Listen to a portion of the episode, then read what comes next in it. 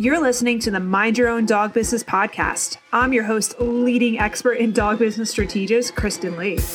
Guys, get ready for your journey to cutting edge marketing and sales, creating a standout, kick-ass dog business brand, along with mastering your mindset that's going to smash all of those glass ceilings that have been holding you back and catapult your dog business to the next level with actionable steps you can take right away. We're going to empower you. We're going to grow you as you step into your authentic self, not only as a dog trainer, dog walker, or whatever slice of the pet industry you find yourself in, but as that badass entrepreneur. My mission is to disrupt the current norm, cut through the noise, cut through the bullshit, and empower the incredible women of the dog business industry to step into the spotlight, reclaim control, and transform not only their businesses, but their lives. It's real. It's raw, it's uncensored, and it's what this dog business industry needs. Let's do this, guys.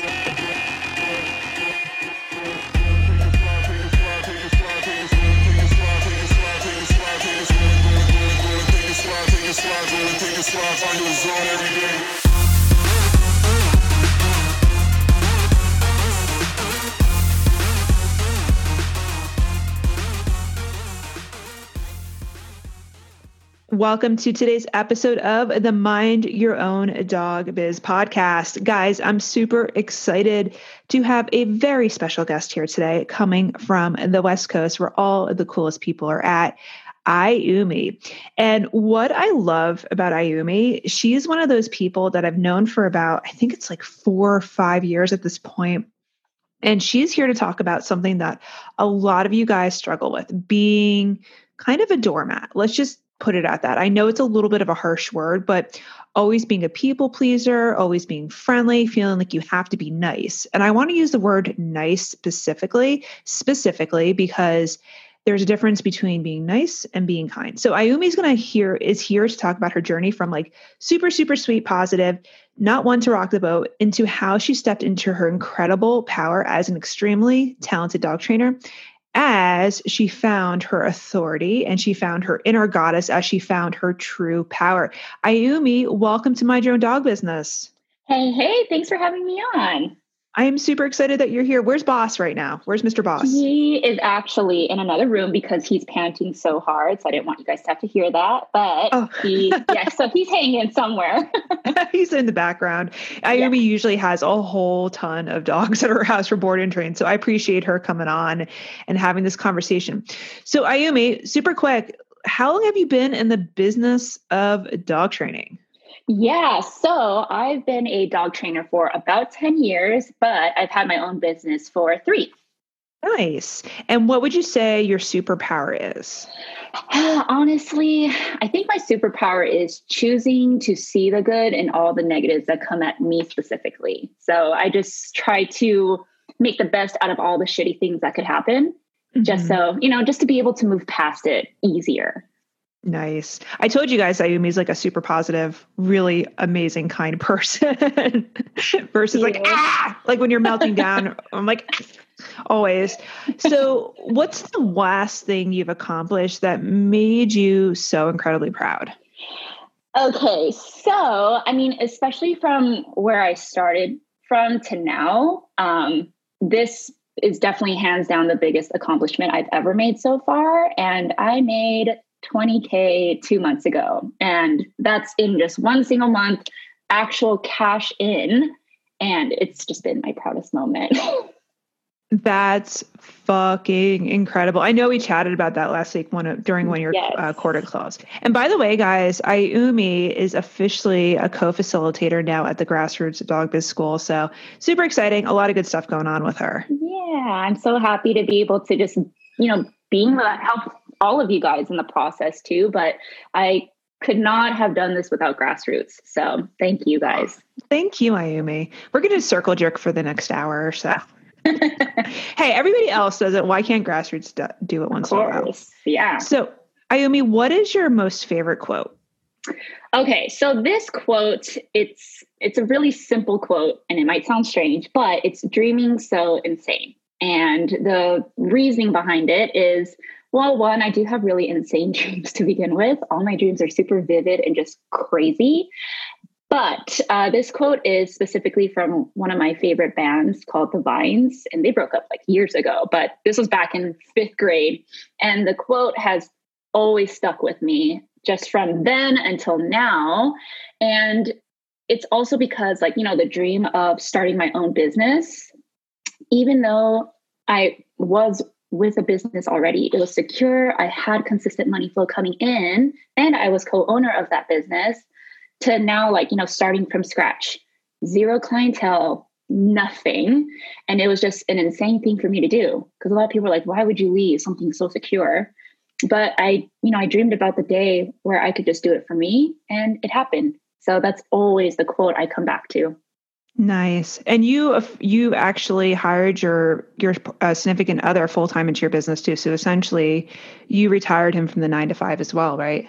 Yeah, absolutely. So it's been really nice having him in. And I think I actually have to start looking for someone else soon too.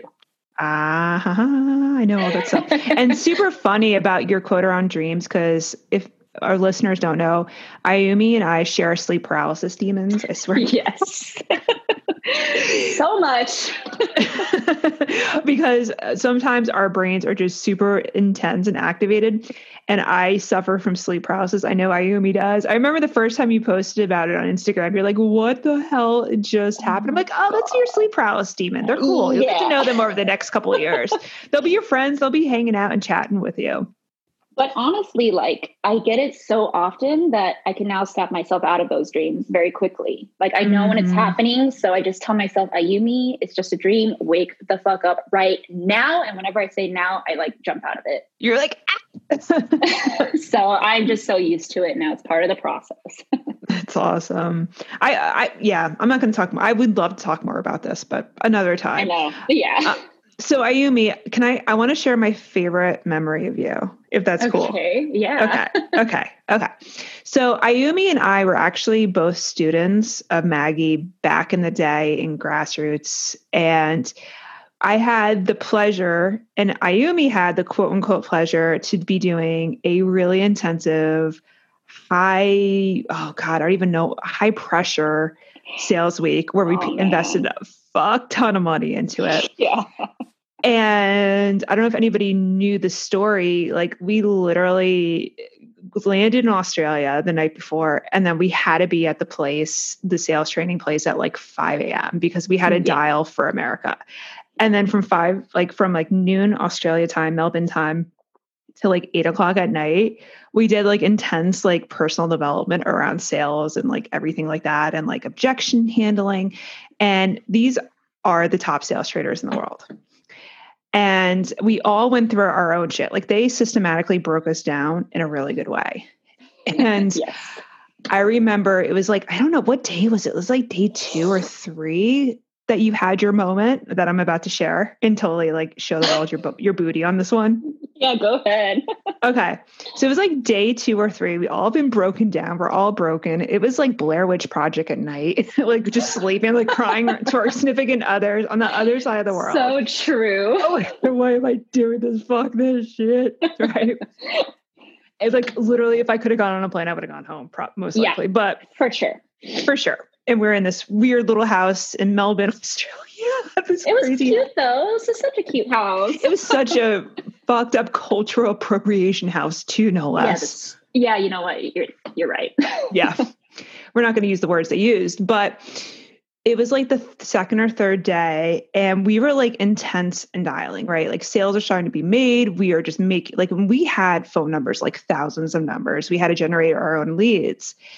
And Ayumi, it got really quiet. And when somebody was like having a moment with their sales process, whether they were closing a huge sale or whether they were struggling, what usually happened is, like, it was like a tunnel effect, and everybody would focus on the one person.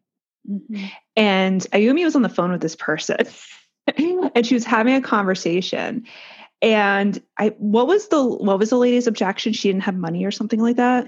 Yeah. So she said she was like homeless and she didn't have money. And I honestly didn't think it was this story. I thought it was the other one, but which one? Oh, we can tell the other story. Which other story are you thinking? One where I like fell to the ground.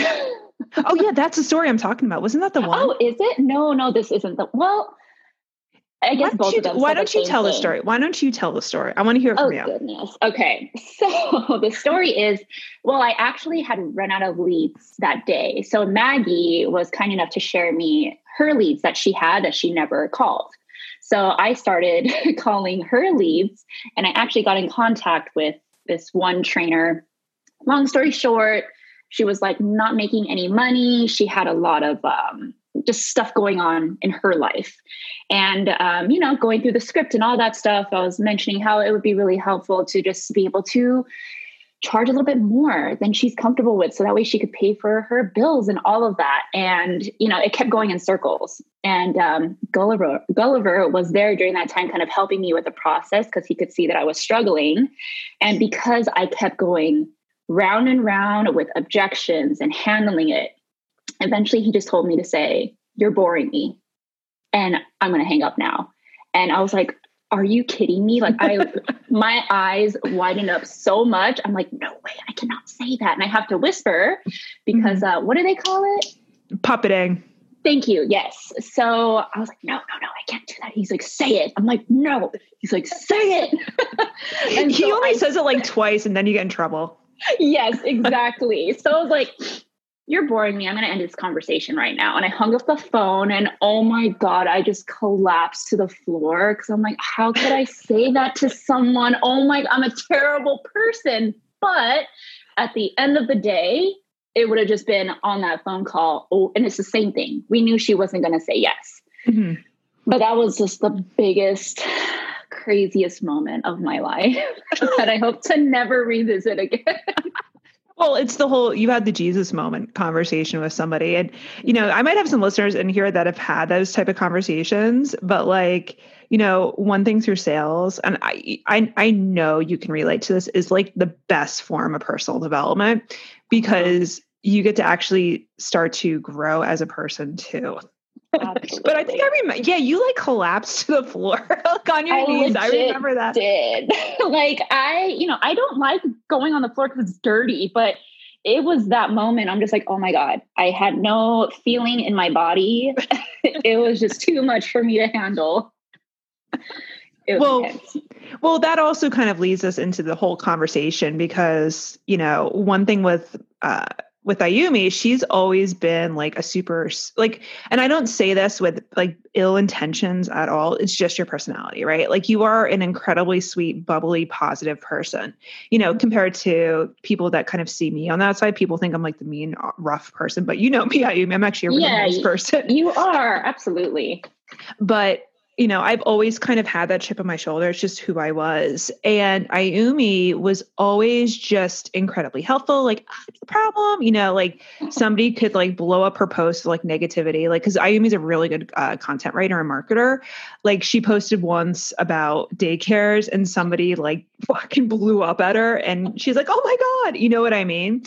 But Ayumi going through the process of just personal development and everything like that, like she started to grow. And I don't like to use the word boss bitch too much because I feel like that's too much like girl boss and like MLM type stuff. But I agree. Yeah. But she really started to turn her rock over and really started to be stronger in her voice, the way she showed up. And like, look at her now, like she retired her boyfriend and she's 20K months and whatnot. So it's fucking huge, Ayumi. And I'm so glad you're here to share this with everybody because I feel like a lot of people struggle with this, especially women in the industry, not being bold. Yeah, definitely. And it's like, you know, to whoever is listening, like I've been there and it's not a good place to stay and it's not going to help you as an individual grow.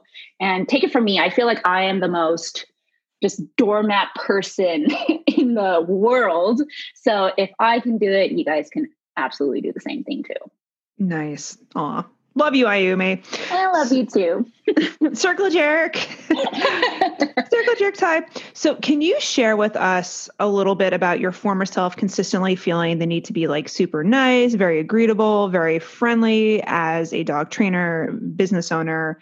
Was there a deeper reason? Because I know a lot of the patterns we have as adults and our behaviors and the way we think and act and do right now were kind of like set in from childhood. But can you share a little bit about, you know, the former kind of doormatism to where you're at now? Yeah, absolutely. So I'm half Japanese and half, I guess, Caucasian, you could say. So we call it happa. And I very much tap into my Japanese side where it's all about being super polite. And anyone who is angry or complains about something, you fix it, you know? So there's no kind of finding out what could be the reason. It's just like, oh, you're upset. Okay, let me help you as best as I can. And so I 100% know that's exactly why I grew up to be who I guess I was. And it's just in Japan, it's all about being super duper polite, being soft-spoken, and especially for women, you know, you just kind of do everything that the man wants you to do. It's like women are the housewives. You cook for the man, you clean, you do everything for them, and they make the money. And that's just kind of how it is. And I grew up being very shy, you know, so I was always glued to my mom. I didn't want to talk to anybody. But when it was my opportunity to, I just allowed anyone to talk over me because I was shy. And that was just me growing up. And also, you know, the first dog training business that I worked for, which is how I got into dog training to begin with, was a Japanese-based company. So it's kind of just putting everything together, having to be ultra polite. Any clients that come in, it's just like, do what you need to do to make them happy. And I've stuck with that ever since, you know, before I started Grassroots. And it was really tough because, you know, afterwards, once I had to be this fake nice person, I'd come to myself or, you know, go home and I would just be so upset. Like, why did I do that? You know, and I would start thinking the person was crappy, but it was all about me and not being able to stand up for myself too. Yeah. Wow. That's huge too. I didn't realize the other company had the same cultural of around like it's almost like that whole customer's always right type thing. And there's nothing wrong with like having a customer centric focused business, but when you lay a culture down of like doormatism, like, God, like, did you feel like a lot of the times before you had that realization of you could be kind, you don't have to be nice? Did you feel like you had a lot of times like where your boundaries were getting pushed by people like all around you, like especially dog training clients? Yes, 100 and like not even 100, like 1,000%. It was always pushed. I let everyone and anyone walk all over me. And the first company, so they're a Japan-based company, and they have facilities all over Japan. And it was the first one in America that they created. So they wanted to create the same atmosphere, you know, but it's totally different clientele, like Americans versus Japanese. It's so different. And so with Americans, we're more, you know, straightforward with the things that we want, the things that we want to say. So when I had the, you know, opportunity to handle Japanese clients versus Americans, I could see that difference. And I was just like, oh my God, you know, Americans are really straightforward and I don't know how to handle it. I guess the only thing I can do is give them what they want and they'll be happy with me. Mm-hmm. And that was the thing. It's like always making sure people are happy. They didn't see me as rude. And I just wanted to please other people too much. And I didn't care for myself. Damn. I spent a lot of time back in my past corporate life over in Tokyo, and mm-hmm. they are super, I like to use the word almost like client obsessed with making people happy and having like just almost like this, I'm trying to think of the right word to use, like this almost seamless experience where everybody's happy. And like, it's mm-hmm. such a high pressurized, and talk about sales being high pressurized, but talking about the culture in Tokyo and Japan, like it's such a high pressure environment to bring that even onto yourself too. I couldn't even imagine. It really is. Yeah, it is. And, you know, I'm obviously like, I love Japanese people. I love Japan. Like it's part of me and I'm not talking bad about it at all. It's just something that I've noticed. And I've talked about it with my brother too, because, you know, he does a podcast and he teaches Japanese people to speak English. But nice. I mentioned the same thing. Yeah. On his podcast too, where Japanese people are too worried about what others think about them. So that's why they always want to please. Yeah. And you know, I hope that someday in the future, Japanese people will be willing to stand up for themselves and just say no once in a while. Yeah. They're a very hardworking culture. That's one thing. Absolutely. Wow. That's one thing that I totally respect of the Japanese culture, especially the Tokyo corporate culture. It's incredibly hardworking, like massively, massively. It is. It is. I miss Tokyo. I haven't been there in like 5 years. I'm like, I'm missing it. You're probably missing it too, because I know you take a lot of trips over there. Yeah, like I went just last year, and Enrique and I have been talking about it. He just told me yesterday, he's like, just saying, Japan is opening their borders. I'm like, what like, are you trying to insinuate? You're like, yeah, I'm going to be right there right today. Can we go now? Oh, yeah, I know. I miss it all the time. You don't want to come back. I'm like, I want to go back already. Yeah, it's a freaking amazing culture. Mm-hmm. So when you talk about this consistent need to be a people pleaser and that doormatism, and I'm trying not to use the word doormatism, but there's no other way I can think about it, but like consistently being like just upbeat and positive and super, super focused on making the dog owner happy. Do you feel there was a misalignment in your business? Do you feel like it was holding you back on anything? Can you talk about that? Do you mean in regards to my business now, or like all of the times I was in like, you know, dog training and other businesses? I would say a little bit of both, if you don't mind sharing. Both. Yeah. So, I mean, you know, before working for a company, I was just like, okay, I have to be nice because this is not my company. You know, I just have to do whatever they tell me to do. So that one, I felt like I had zero control over. But then when I was co-owner of a company, that's when I started to notice, like, even though I'm co-owner, I still can't do the things that I feel is right for the dog because I have to please this owner, because I have two other co-owners who are just watching me all the time, even though I'm the one that's training.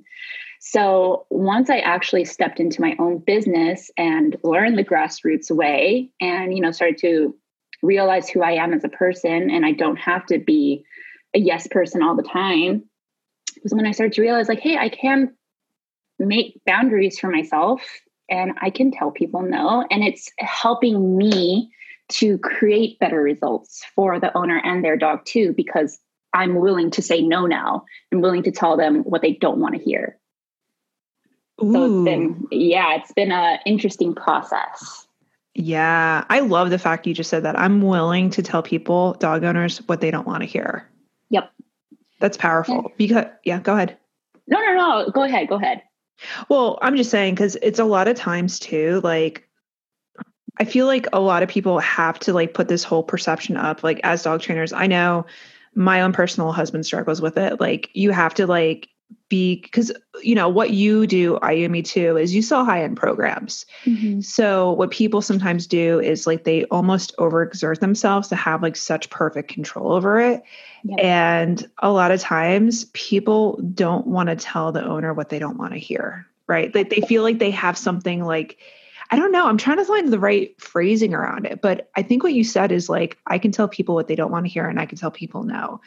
And I think that's incredibly powerful, for, especially for that person that's listening that might be struggling with their boundaries, might be struggling with telling the truth. And, you know, because I feel like, I don't know if you feel this way too, that we are doing a disservice to dog owners and to the industry if we keep telling people what they want to hear. Yes, 100%, 100%. And I mean, you know, before, like when I started this business, I wanted to make sure I could enroll every single person I talked to, even if they weren't part of my niche. And I'm just like, oh, I got to get everyone in because everyone has to love me and want to work with me. But as, you know, the weeks and the months and the years pass by, I'm just like, I don't want to work with all of these people. But if, you know, if they are part of my niche, if I do want to work with them, but they don't seem into it, I have to tell them the truth and see if they're really committed. And when I see that commitment, I'm like, all right, we're a good fit. We need to move forward. And that is definitely like the most powerful thing, because at the end of the day, you get to choose. Mm. People don't choose you. You get to choose who you want to work with. Damn. Well, I think it's also really, I love this because the reason I was actually going to go towards this conversation, this little talking point here, because I remember you posting in the Students of Grassroots group as the, like, again, my, Ayumi's a facilitator. And I remember it because it was so impactful to a lot of those students. It was like, at the end of the day, you get to choose who you want to work with. Mm-hmm. And you know, like I know somebody's like struggling with cash or whatnot. It can seem scary to say that, but you know, and I remember Ayumi, like you've actually even feeling this way at one point too. It's like, oh my God, where's my cash going to be coming in from? Mm-hmm. But now it's like, you have that unique power to say yes. And you have this same power to say no to and be completely honest, because, you know, I remember again, going back to sales week, mm-hmm. one of the mentors said to Ayumi, she said, you know, there's a difference between being nice and there's a difference between being kind. Yeah, that was like the biggest mind blown, even though it sounds so simple, but it's so true. And, you know, what she said that really stood out to me is being nice is lying to people because you're trying to lie to them to make them like you. And I was like, mm-hmm. oh my God, that's so freaking true. Because, you know, sometimes I don't enjoy being nice to those certain people because I don't vibe with them, but I'm trying mm-hmm. to make them like me for reasons unknown because I don't want them to talk bad about me. But who, you know, the perception of other people is none of my business. And that was also a big thing I learned too from Grassroots. And I was just like, it's so true. And I was so stuck in this mentality for so long. And like, it's just, you're stuck in your own jail and you can't get out of it until you're ready to let yourself free. Damn, I hope everybody listened to that one. Well, that goes also back to because if people might think that potentially I am like this cold hearted, like Terminator, like walled off steel toed bitch. And like, I get that. I'm not. But you know, for me, for a really long time and something I struggled with for many years, and I still have to actively work on it, is boundaries, because very similar. Like I innately deep down, the Kristen that's inside me is a people pleaser. And I used to let people walk all over me, and it fucked me so hard, especially in the last 18 months. And I started thinking about it as, you know, because Grassroots has matured in the last 18 months too, no less. And there's something that I like to say too, and I got it from that conversation you had with that particular mentor, the sales mentor. Mm-hmm. And it was like, my boundaries might not seem nice, but they're kind. And that's the truth. Yeah. It's like boundaries are kind. They're not nice. They don't feel nice.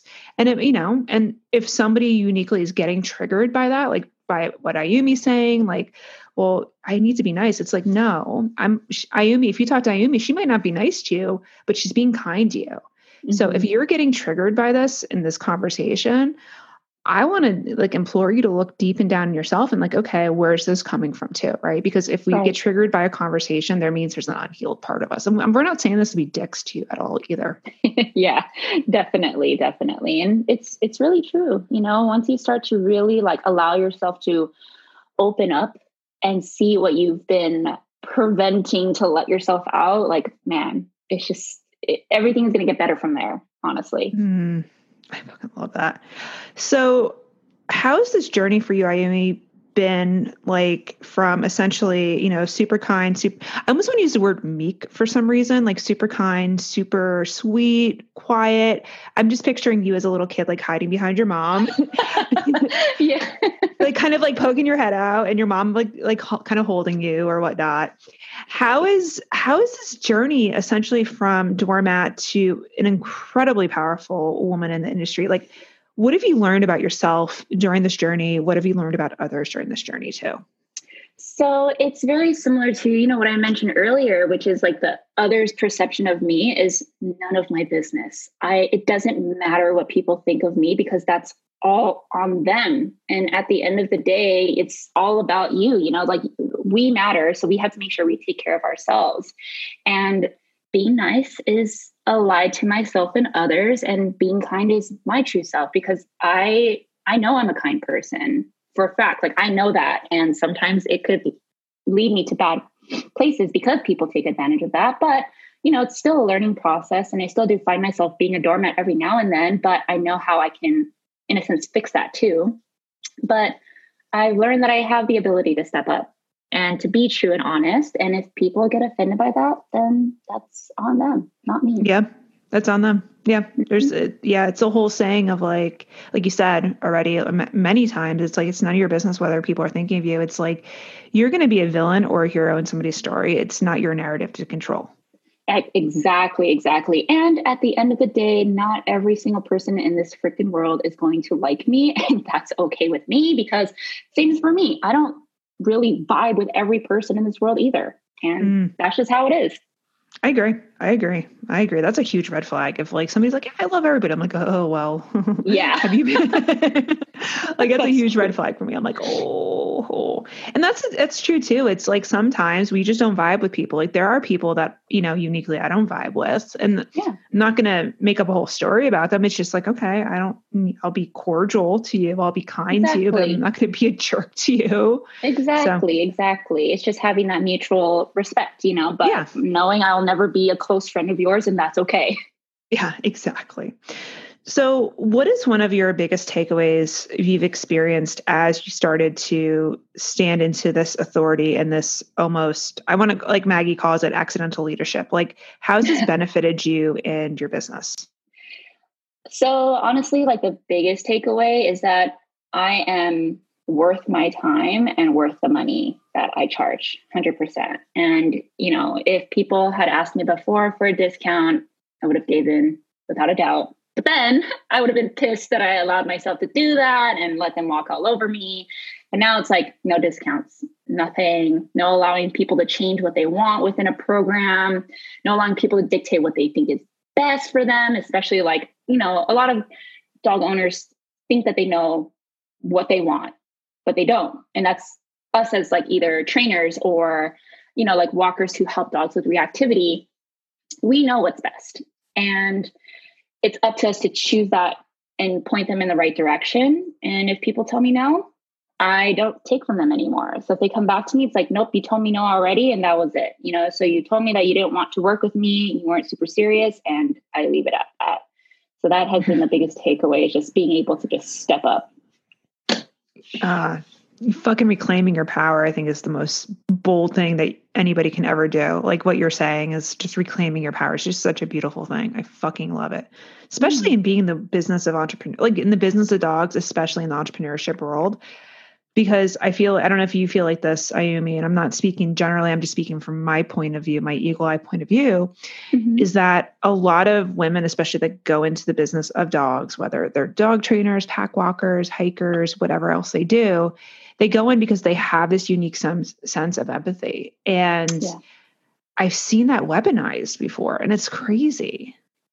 It is. Yeah. Like, you know, people say like, well, you do it for the love of dogs, so like, why would you charge this much money? And it's kind of like, you gotta live, you know, like you gotta make sure you're safe and comfortable too, not just working yourself to the bone. And then you're like, hitting yourself and getting angry because you're burnt out. Like there's so much to it than just the love of dogs. Like you have to love yourself in the process.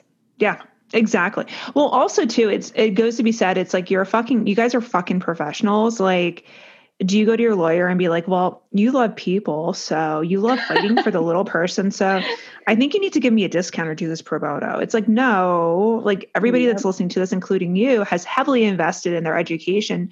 You are no different than a lawyer. You are no different than a doctor, a pharmacist. It's like, you don't go to the pharmacy and be like, well, you know, I have a cold, or maybe I need to go get a flu shot, but I want this particular strain of flu shot because I've done my research and whatnot. It's like, no, you guys are the subject matter experts that have invested the time, the blood, the sweat, and the tears. Hell fucking yeah. Like get that money, bitches. Like, that's what I say. Yeah, I was like slamming my hand on my thigh. I'm like, exactly. that. See, she's even so polite, she won't slam her hand. And I'm like rubbing off on her. I'm like, whoa, I'm being all nice and quiet on this one. So something I want to kind of turn back to you, Ayumi, for those dog trainers, those pack walkers, or anybody else who's listening to this that are really resonating with you and feeling you, and they might be where you're at a few years ago. Maybe they're in the same place. What do you want them to know? Like, what's the one thing you want them to walk away with after listening to this conversation? So to all that is listening, you are worth it. You can raise your prices. You don't have to be a yes person all the time. Say no. And you can take days off. You can take a week off. Be yourself, you know, be who you are when you're like around your best friend to clients. And those are like the best clients to have, is when you can be yourself and be able to fucking cuss, for example. You know, before I would be too afraid to cuss. I'm like, oh my God, they're going to see me as unprofessional. But that's just who I cuss a lot. you know, and I don't really show it when I'm out in the business world or professional world, because then I don't want people to think of me in the wrong way, but who cares now, you know? So don't bend backwards for nobody. Stand up for yourself. Nobody. Awesome. Thank you, Ayumi. So where can people go and stalk you? I know where people should go and stalk you, but where can people go and stalk you, and what's up with the pack and Boss and all the, oh my God. She's also, guys, she just got a new puppy. Well, not a puppy. She's got a new rescue pup. His name's Fritter, and he is a garbage Muppet or dumpster Muppet. He really looks like one. He's like a little apple. I call him Apple Fritter. And whenever she poses a picture of him, I go to my husband, I'm like, dumpster Muppet, and he dies at it. It's funny because, like, you know, he came from another owner who was a client of mine, and we had that tough conversation about, you know, is he a good fit for the family? And at the end of the day, we both decided like he wasn't, and that's okay. And those are also some really good conversations to have with people if you know that a dog is not a right fit for the family. But anyway, we thought, you know, we've had this guy for a few weeks already. He could just be ours, and the owner can come by and see him anytime. And she did name him after an apple fritter, and she also calls him a dumpster Muppet. So you guys are all on the same page. He's a sweet guy, and he's became my teacher for me when we handle some reactive dogs. So he's been a great blessing in our lives too. Oh, how are him and Boss getting along? Oh, perfectly fine. He's like, Fritter is so chill, and Boss like doesn't care. The only thing that it's like a really strange thing, but when Boss sneezes, after, like, if he sneezes 3 times, Fritter will like react. He'd be like, nah, and he'll like go after him. And that's the only time he reacts. And it's so bizarre. I don't know why Boss, he does it. And I could see Boss looking at him with like cross eyes too. Like, what the fuck? Exactly. Like, Boss just lifts his head, looks at us, is like, dude, what is he doing? And we're like, we don't know, Boss. Just let it be. He's not going to do anything to you. He has no teeth. I told you he's a dumpster Muppet. And there's, not to get too much off track, but there's just something about having that big dog and little dog dynamic that balance each other so well as like a home, like your two, like, I don't want to use the word demo dogs, I hate those words, but like those two like assistant rehabbers. It just, I do miss it a lot is what I'm saying. Mm-hmm. No, I totally understand. But yeah, I mean, like, I never thought we would have 2 dogs in the house. It was always a 1 dog household, but, you know, and he's not like a big in space anyway. So he's always in his little bed, just sleeping half the time. So he's been a great addition to have. Aw, Fritter. All right. So where can people see cross-eyed Boss?